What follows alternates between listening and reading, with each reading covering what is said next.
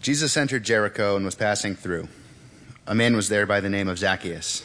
He was a chief tax collector and was wealthy. He wanted to see who Jesus was, but because he was short, he could not see over the crowd. So he ran ahead and climbed a sycamore fig tree to see him, since Jesus was coming that way. When Jesus reached the spot, he looked up and said to him, "Zacchaeus, come down immediately. I must stay at your house today." So he came down at once and welcomed him gladly.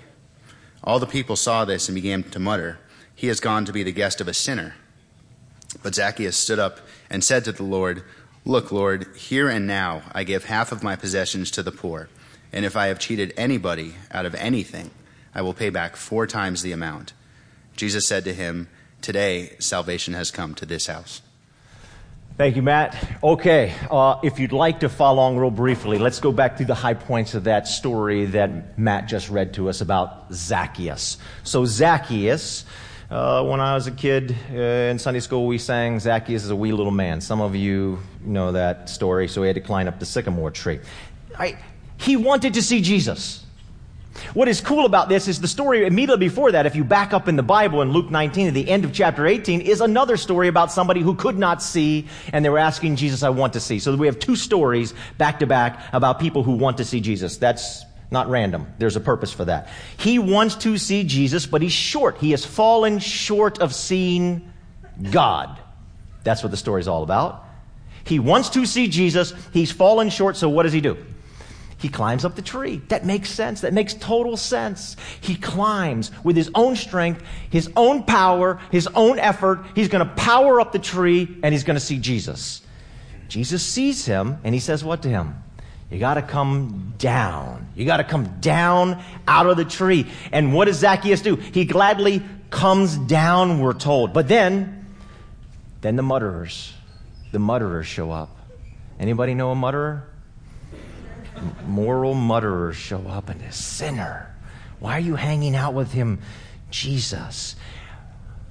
They had been trying to get Zacchaeus to change forever.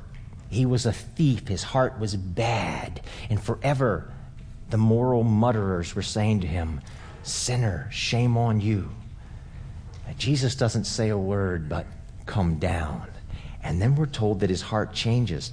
And he says this incredible thing, "I'm going to give half my possessions to the poor. If I've taken anything from anybody," and he had, "I'll give four times back." And then Jesus says, "Today salvation has come to you." All right, I got some really good news at the start of this message today. You ready for this? Last week was the world's longest message. If you were here last week, you know that is the world's longest message. You know what? This week, at least for me, is one of the world's shortest, very short message. And I have found over twenty years of speaking and preaching that when I say that, when I start a message by telling people it's a very, very short message, immediately life comes into the room, right? People clap. I mean, I've seen the dead come back to life when I've said that in a church. So this is a really short message because we have some wonderful stories that we would like to share with you. But in saying that, I need to say this. There are some pitfalls to doing a short message. I'm just going to hit the tops. Right? I'm just going to skim through the tops, and I'm going to use this story of Zacchaeus. What we have been talking about over the past five weeks is there's a story in life, in literature, and definitely in the Bible, and it's inescapable. We just keep coming back to it in exchange of life. Jesus Christ, the hero, lays down his life so he saves me, throws me the life ring, right? Arlen Williams, Air Florida, Potomac River. The life ring keeps coming. He keeps handing it to the next person, next person, next person. That's Jesus Christ. Arlen's a hero. He dies so that other people could live. It's a story in life and literature. It's definitely the story in the Bible that Jesus Christ gives us life. We see it in The Tale of Two Cities. We see it in Les Mis, Harry Potter, Star Wars, Titanic. It looked like there was room on that thing for him to get up on there with Rose, but he still gave his life because he wanted to stay true to the story. Okay? It's inescapable. There's protocols with process. This is Washington, D C, right? We're all about government. There's process. There's protocols to seeing a king or a president. You don't show up at sixteen hundred Pennsylvania Avenue, knock on the gate and say, "Here I am. I want to see him." We don't do that. There's a protocol. Protocol number five, this is the final one, is the Asham sacrifice. And the Asham sacrifice, what it focuses on here is that my heart has truly changed. Because once the person reaches the end of the road here, and they've gone through the process, the five processes we've talked about, which is really what Leviticus is all about, Now their heart is genuinely changed. You know what they want to do when their heart is genuinely changed? They want to make things right. Jesus said in Matthew chapter five, he says, when you're at the altar, Sermon on the Mount, the most famous sermon ever preached by Jesus Christ. Incredible. Sermon on the Mount, Matthew chapter five. He says, when you're at the altar and you realize that there's a problem between you and somebody else, I want you to leave the altar, go back and make things right. That is this sacrifice. And it's exactly what Zacchaeus does. You see what he does here? He's been, he's the chief of tax collectors. He's been abusing and extorting people and using the Roman army in order to bully people and take money from people. And people have been muttering about him for years. And here he meets Jesus, and he just all just freely says, okay, well, I'm going to give half my, po- selfish, greedy, I'm going to give half my possession. How did that heart change happen so quickly? And if I've taken anything wrongly, I'm going to pay four times back. His heart is truly changed. It's when he saw Jesus. Here's the thing. I can only hit one point today because it's a short message, right? The difference between powering up and powering down. What Jesus calls Zacchaeus to do is to power down. Zacchaeus, Normal reaction, normal reaction, if I want to see Jesus, I got to climb. If I want to get next to the Holy of Holies, if I want to be, I've got to climb. What? Climb what? I don't know. Climb a moral ladder? Climb something. I got to give my effort and my power and my strength because I'm going to see. It's exactly, and so Jesus comes along and says, hey, Zacchaeus, you've taken the wrong route. You've taken the normal human route. You've taken the route that all of us would take, that if I want to get up to see Jesus, I got to climb. And Jesus says, no, what? Actually, you got to power down. You can't power up. You got to power down. We're going to talk about powering down today. Jeremiah thirty-one thirty-three says something really important. It's crucial in the understanding of both Zacchaeus and in this protocol number five. It says this, I will put my law in their minds and write it on their hearts. You can't force the laws of God into anybody's heart. You can't can't do that. And what's happening here, what's being said simply is this, is Zacchaeus is now going to be obedient to God's laws and no longer steal from people and all the other stuff that he was doing. He's no longer going to do that. He's not going to feel like he has to be obligated to do that. He's going to want to do that. He's going to want to follow God. He's going to want to follow God's ways because it's in his heart. It's not an out external thing. The moral mutterers were trying to get him to conform. I feel this all the time. I'm sure you do too. Oh man, if I could just stop doing X, Y, and Z. I'm trying so hard. I'm climbing the ladder and I'm trying so hard. Why can't I stop? We got to get the law in our hearts. So how do you get the law in your hearts? Well, how he got the law in his heart, his eyes were opened. He saw. He didn't see because he climbed. He saw because Jesus called him down. You got to power down, not power up. It only makes sense to me, and I bet it makes sense to you, that if I want to see God, that I got to power up in some way. And so Jesus comes along and says, you got to power down. Now, Jesus' favorite miracle, God's favorite miracle, is opening blind eyes. What do I mean by that? Of all the miracles that Jesus Christ did, everybody, check this out. Of all the miracles he did, he opened more blind eyes than anything else. This was like if he was trying, he got up in the morning and said, you know what, what miracle shall I do today? This was his go-to miracle, right? I'm going to open blind eyes today. He did more of these than anything else. Why? The question that has to be why. The end of Luke eighteen, open blind eyes. Luke nineteen, open blind eyes. Two different scenarios, but both opening blind eyes. It's his favorite. Here's the thing about opening somebody's eyes. You can't get your little fingers, right, and and just pour, pour. You can't do that. This doesn't work. In order for somebody's heart to be changed, their eyes have to be open, and God has to do it. And what happens is that if I want to see God, I think I can I can force my eyes open. I can power myself up the tree. Or, and here's what really gets good, because this is what we're really excited about, if I want to force somebody else to change, if I want to force somebody else to see the error, the depravity of their ways, I'll power up the ladder, you following me? And I'll force somebody's eyes open and change their heart. I'm all for morality. I just want you to know that. But if you really want to change somebody's heart, you can't power up. You have to power down.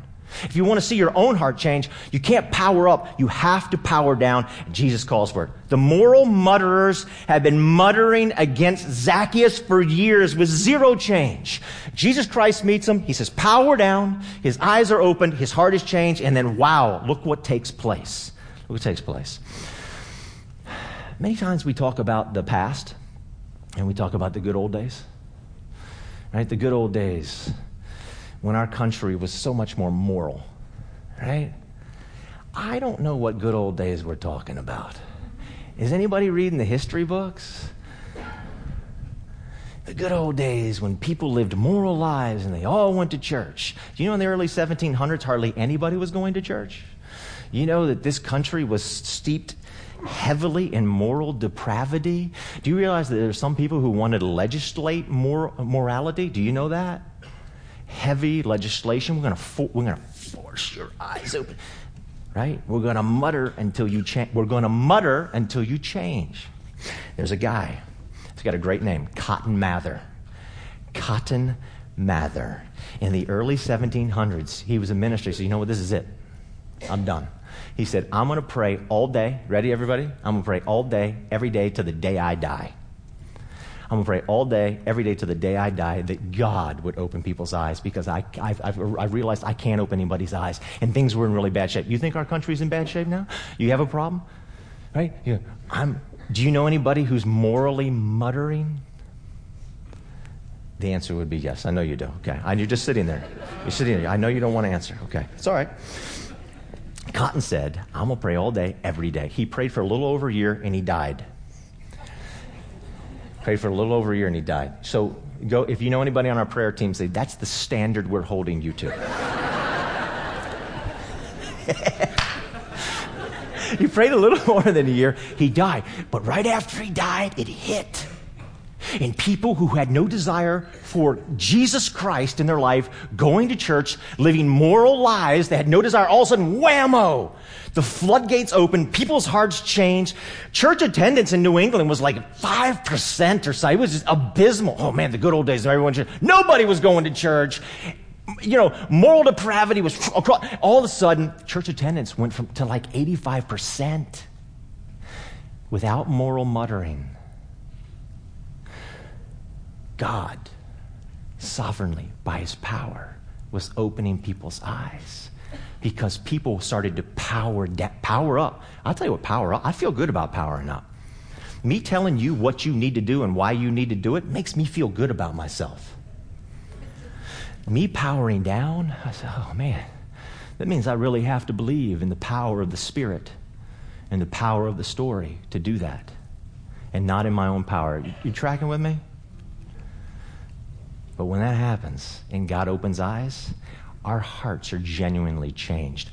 Moral muttering leads to moral conformity. We're not interested. Jesus is not interested in that. He's not interested in moral conformity. He's interested in genuine heart transformation. That only happens, everybody, when God sovereignly opens eyes, because people have chosen to power down and to pray for it, because they believe in the power of the Spirit and the power of the story. John chapter sixteen, fantastic. Please read John chapter sixteen about the work of the Spirit. I think it's like the first sixteen verses of John sixteen or something in there, all right? And he tells us two great things. This is what the Holy Spirit does, all right? He says the Holy Spirit does this. The Holy Spirit, number one, shows everybody that we have a problem. The Holy Spirit, number one, does this. The Holy Spirit, not me, not you, not anybody else. The Holy Spirit does this, shows everybody we have a problem, and that problem is sin. Number two, the Holy Spirit shows everybody that we have a solution to our problem, and that's Jesus Christ. Now, here's what I've learned. You can't tell people they're sinners. It just doesn't work. Let's just say it, right? You can't scream and yell and think you're going to change somebody's heart and tell them a sinner. It takes God to do that. I, I read a study years ago that they went to emergency rooms, right? They tracked people who were in automobile accidents, and they went to emergency rooms, and they were in the emergency room because an auto accident that they had caused. You, you follow? In an emergency room because of an accident that they had caused, and they said to them, how would you rate your driving skills? And they all said, great, great. I mean, I might be in an accident today, but compared to everybody else, I'm a great driver. It doesn't work trying to tell people you have a problem, you're a sinner. I know I'm a sinner, but you know, look at everybody else. We actually need everybody, God, to step in and open our eyes to it. It's the only way it happens. We don't get it. we don't get that genuine heart change that we see in Zacchaeus unless that happens. Powering up leads to moral muttering and moral conformity. Powering down is a belief in the power of the Spirit and the power of the story, and it leads to genuine heart change. We want to give space for the Holy Spirit to work. I gotta tell you, that is what this church is all about. That's what God has called this church to be all about, to giving space to the power of the Spirit and the power of the story. You're gonna hear stories about that in just a few moments. Let me end with my own story. What if my father, when I was, let's say, the age of twelve, sat me down and said, "Hey, Johnny, look, one day you're gonna be willing to talk on the telephone for hours. Hours. You're going to be willing to go shopping, singing, dancing. You're going to wait. You're going to wait. You're going to wait. And you're going to be happy about it. You'll be so, so happy about it. It's just going to be awesome." I look at my dad at the age of twelve and I said, "Dad, have you lost your mind? There is just no way. I'm not interested in any of that. That's, that's insane. I don't see anything of what you're talking about." At the age of twelve, uh, I, the best pizza in the history of the world was at Pike Pizza. They had the best pizza in the history of the world. It doesn't exist anymore. I'm very sorry. Two Lebanese brothers who were friends of mine owned it. Fantastic. Best meatball and cheese sub I've ever had. If you feel like you've had a great meatball and cheese, every time I talk about this story, people come to me and say, "Oh, I want to tell you where to get the best meatball and cheese." Please don't. I, I, I want to tell you why. I want to tell you why, please don't. Because so many people have come to me and said, "The meatball Messiah is here," or "It's over here," and I'll run to it. And then my hopes are just, dad, I can't take the pain anymore, okay? The best pizza, the best meatball and cheese in the history of the world, and it no longer exists. Those were the good old days. At the age of twelve, on a Saturday, kind of late afternoon, early evening, I'm sitting down there. Pike Pizza had these big, huge windows right there at the booth up front. They had two booths up front. I'm sitting there, and uh, I was there to pick up a pizza, and our neighbor of ours was there. He was like in his late thirties, early forties, and he was sitting there, and so he's, "Hey, you know, sit down." So we're sitting down, and, you know, the sidewalk's filled with people, lots of people walking around, and oh my goodness, he called me John Boy. I guess he watched the Waltons. I don't know. I like that. You watched the Waltons too. All right. And he said, "Oh, oh, John Boy." And he's banging on the, "Look at that. Look at that one, John Boy. Oh, my gosh." And he's kind of jerking. He's like, every now and then he would jerk like he's in some kind of delightful pain. "Oh, oh, mm, mm. Woo, John Boy. Look at that. Look." And here I sit. I'm like, I'm pressing my face up against the glass. "What do you see?" "What? I don't see anything." "You're obviously having an incredible experience. I don't know why. What is it that you're seeing?" "Oh my gosh, John Boy, look at that one." Over and over and over again, I couldn't see anything at all.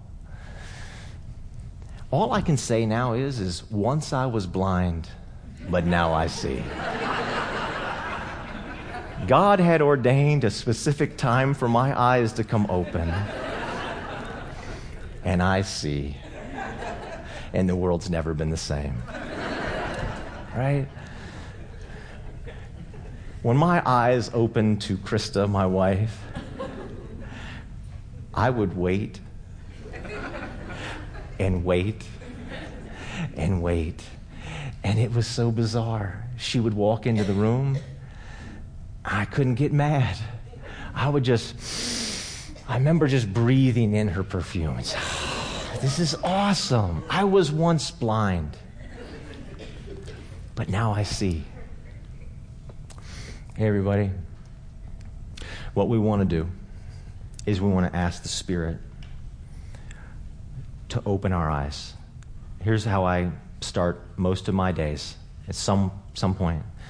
God, I need you to open my eyes, because only when you open my eyes is my heart going to be truly changed. It's the only way it's going to happen. I pray that for our church, and I hope all of us as a church community together, no matter where you are on that spiritual thing, God, open everybody's eyes and open my eyes, because when that happens, it's not moral conformity. It's genuine heart change. It's the place all of us want to be. It's where we feel the aliveness of the Spirit inside of us that is incredible. You're going to want to experience that, and you can't force it. You got to power down to it. You can't power up. Powering up is a normal, yes, I'm gonna climb that tree.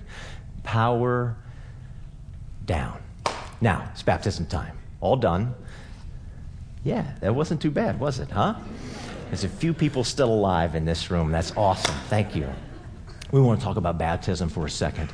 And uh, first, Craig is Craig's going to come up. He's going to share He's going to share his story. Let me get Craig's mic over here for you and turn this thing on. And I just want to explain, if I can, real briefly, b- baptism.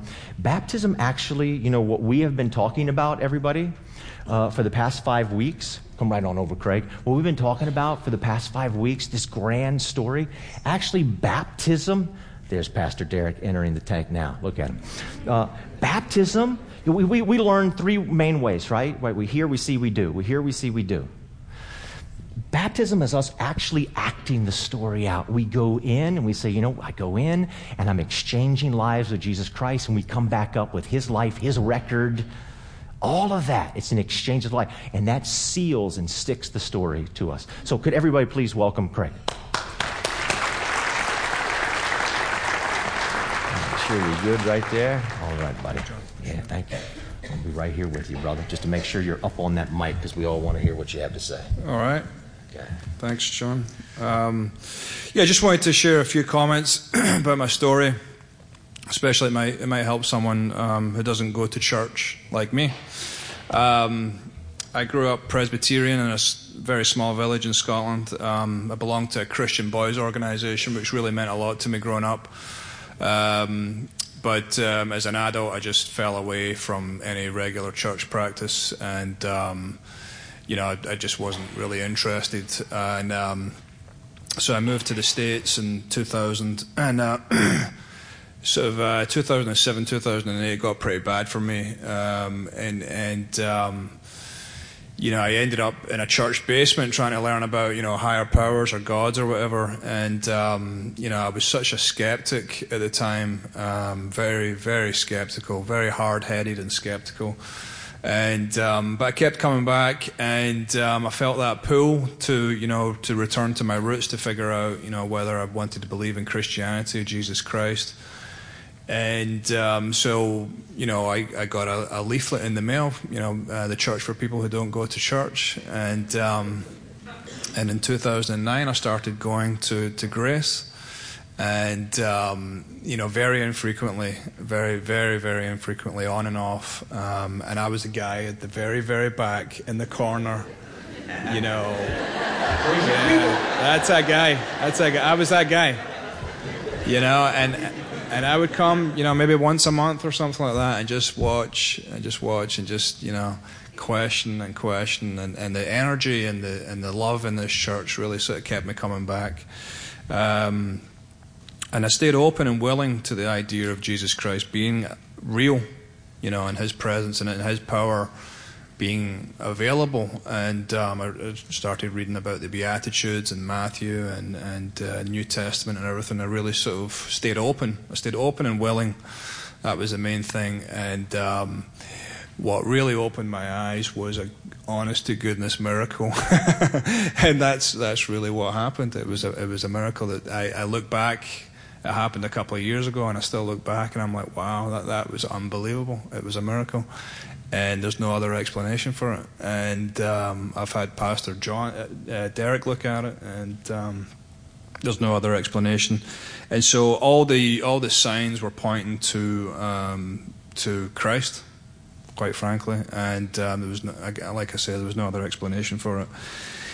So that was enough evidence for me. And um, you know, I also want to say that I see the evidence here every week, you know, the energy, the passion, the love that exists in Grace. And, you know, it, I started attending Grace seven years ago in two thousand nine.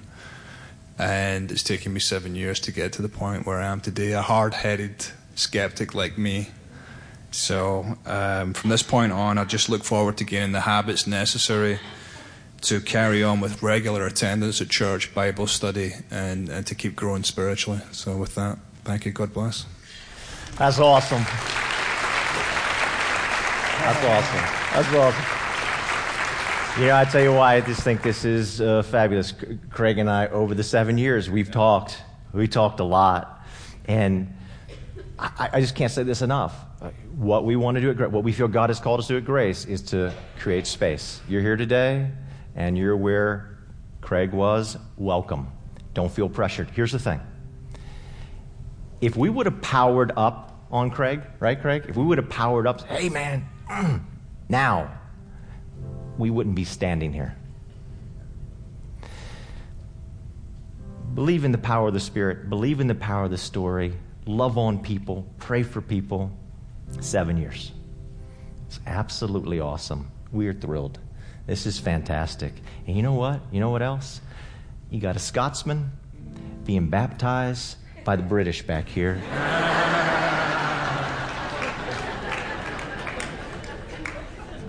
That's power. That's power. Would you all join me in prayer? Heavenly Father, God, so thrilled for Craig, so thankful that he shared this story. It's wonderful. It's wonderful. It's wonderful. God bless him. You know, he said in his story, Lord, he just wants to keep seeing more, keep growing more. Lord, let that happen. Watch over him and his family. Place your hand upon him and lead him to that place where you want him to be, Good Shepherd. In Jesus' name, amen. Amen. Amen. I'm right on back, brother. Proud of you. Proud of you.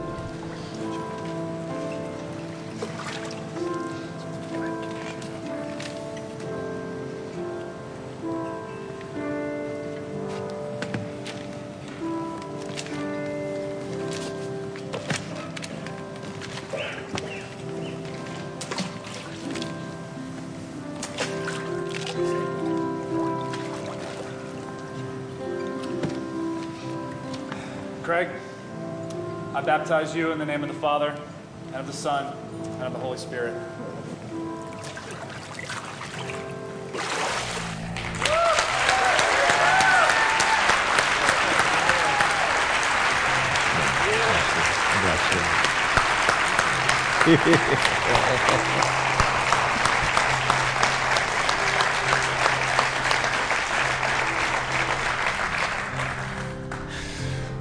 We're going to welcome uh, Jen up now. Jen, come right on over. Jen is going to, graciously, she's sharing her story uh, in this service and going to be baptized in the next service. So uh, thank you so much. Good morning. Morning. My name is Jen Organsky. I grew up in a Catholic, in a Catholic family and attended Mass every Sunday. When I was a teenager, we stopped going to church every week, and we turned into one of those Christmas and Easter church people. Um, you know them, don't you?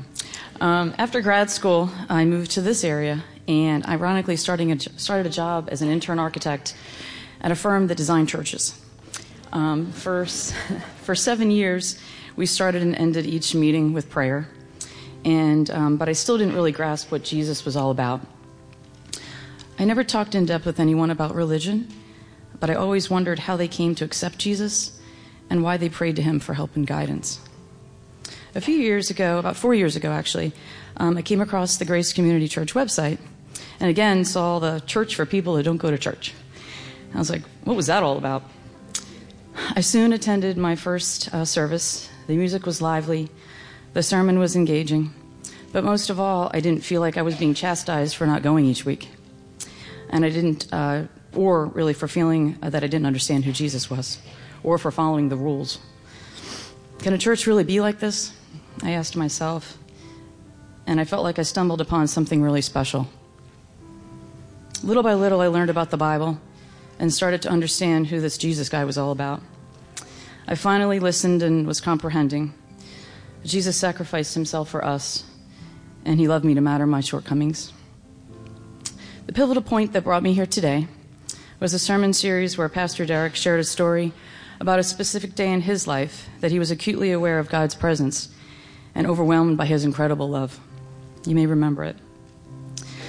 While I was listening to his story, I realized that I too had a similar experience, but I didn't attribute it to the, uh, God at all or any connection with him. In my mind, the few times where the music or a sermon brought me to tears, I attributed it to my sense of emptiness, that I was walking alone in this journey, and how I longed to understand what others seemed to already figure out.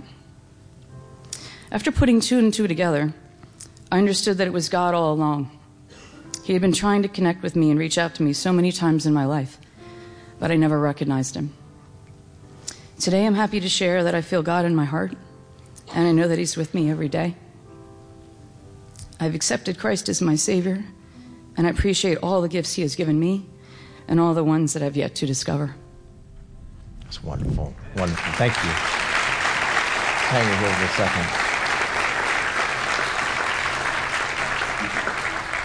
a second. There's a line in Jen's story that she just said, little by little. That's very biblical.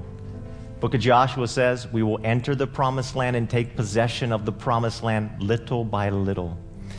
Powering Up says, right now, all of it, all the way, right now. Powering Down says, you know what? We'll give God time and space, little by little by little. There's a theme this morning in all of these stories. Would you pray with me? Heavenly Father, thank you so much for the work that you have done and are doing and will do in Jen's life. Bless her, Lord. Little by little, let her continue to experience all the great gifts that you have in store for her. All the things that you've placed in her heart, bring them to pass by the power of your Spirit at work in her life. We are so thankful for her salvation. In Jesus' name, amen. Amen. Can you all give Jen a round of applause? Thank you, Jen.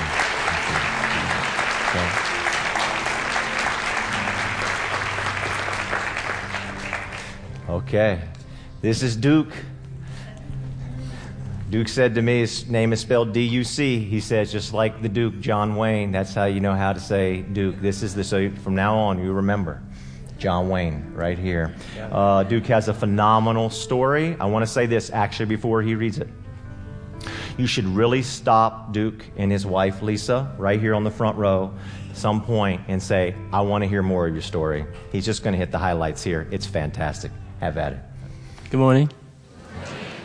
Hi, my name is Duke. Um, today's an exciting day for me. Uh, I'm so excited. I, words can't describe having my family and friends here.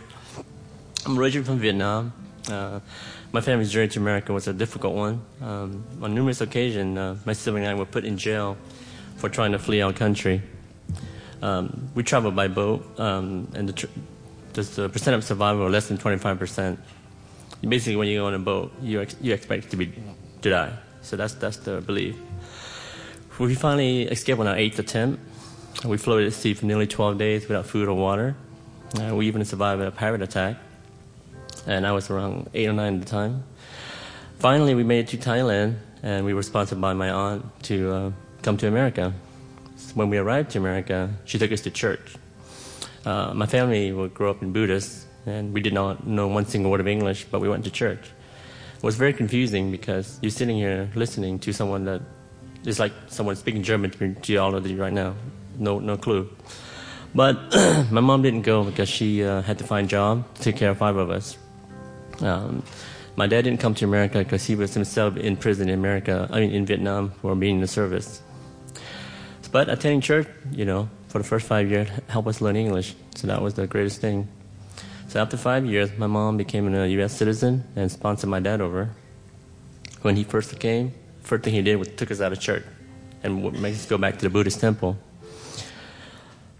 After college, I then met my girl, my girlfriend, now wife. And after our first date, on the first Sunday, she said, guess where we're going? I said, picnic? No, we're going to church. But uh, Lisa felt I needed to know God's word, because I did mention to her I did go in the early years, but stopped, uh, and she was right. Um, she said church helped her face a lot of adversity when she first came to America. So today, to say I'm a blessed man with my beautiful Nora and Lauren, my daughter and wife, is an understatement. And I've been in Ghana church for the last eighteen years with my wife, and now two kids here.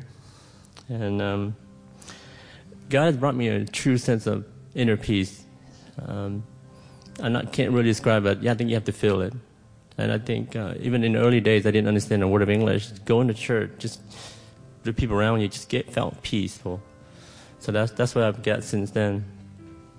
But I've never really felt comfortable accepting Jesus as my Savior. Uh, a few months ago, we started going to Grace here, and there was no pressure to believe. I love that because I'm like the other, very skeptical myself. And this is the first church that my wife and I decided to. Uh, I decided to join a, a marriage a marriage group, and some of our members are here with us here. And um, what we're learning in a group is keeping God first. So in January, along with fifty, uh, the first fifty people, I crossed the bridge here, and that was a big moment for me.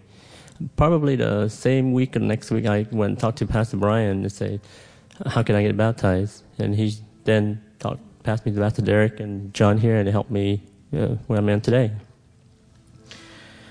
Um, one of the things that Grace has provided me is such a warm feeling. You know, I'm excited to go to church on Sunday, and you can ask my wife. Sundays, you know, when we get in a different church, she hasn't really kicked me out of bed, but now I want to go.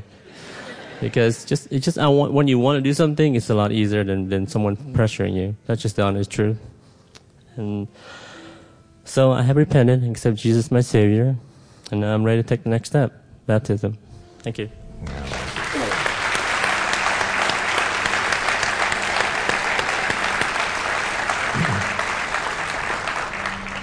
So we had dinner with Duke and Lisa, and we heard the longer version of the story of the pirate attacks and the floating at sea for like a month with no food and no water and the journey. eighteen years, everybody. eighteen years of hearing the story, and then God did something really special. I hope that you'll hear that same theme, little by little. Seven years for Craig. eighteen years for Duke. The power of the Spirit, the power of the story, creating space for God to work, powering down, not powering up. Would you pray with me? Heavenly Father, I thank you so much. Uh, Lord, it would seem as if your hand is upon Duke and his family.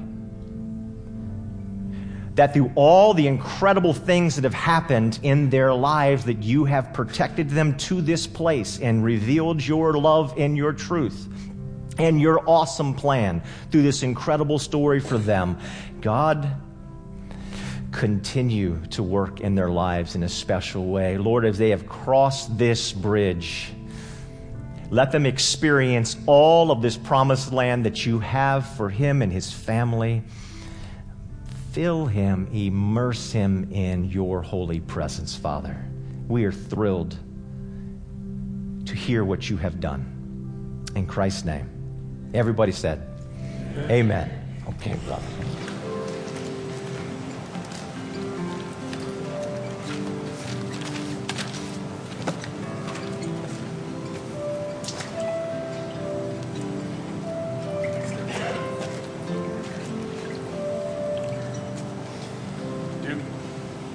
I baptize you in the name of the Father, and of the Son, and of the Holy Spirit. Uh,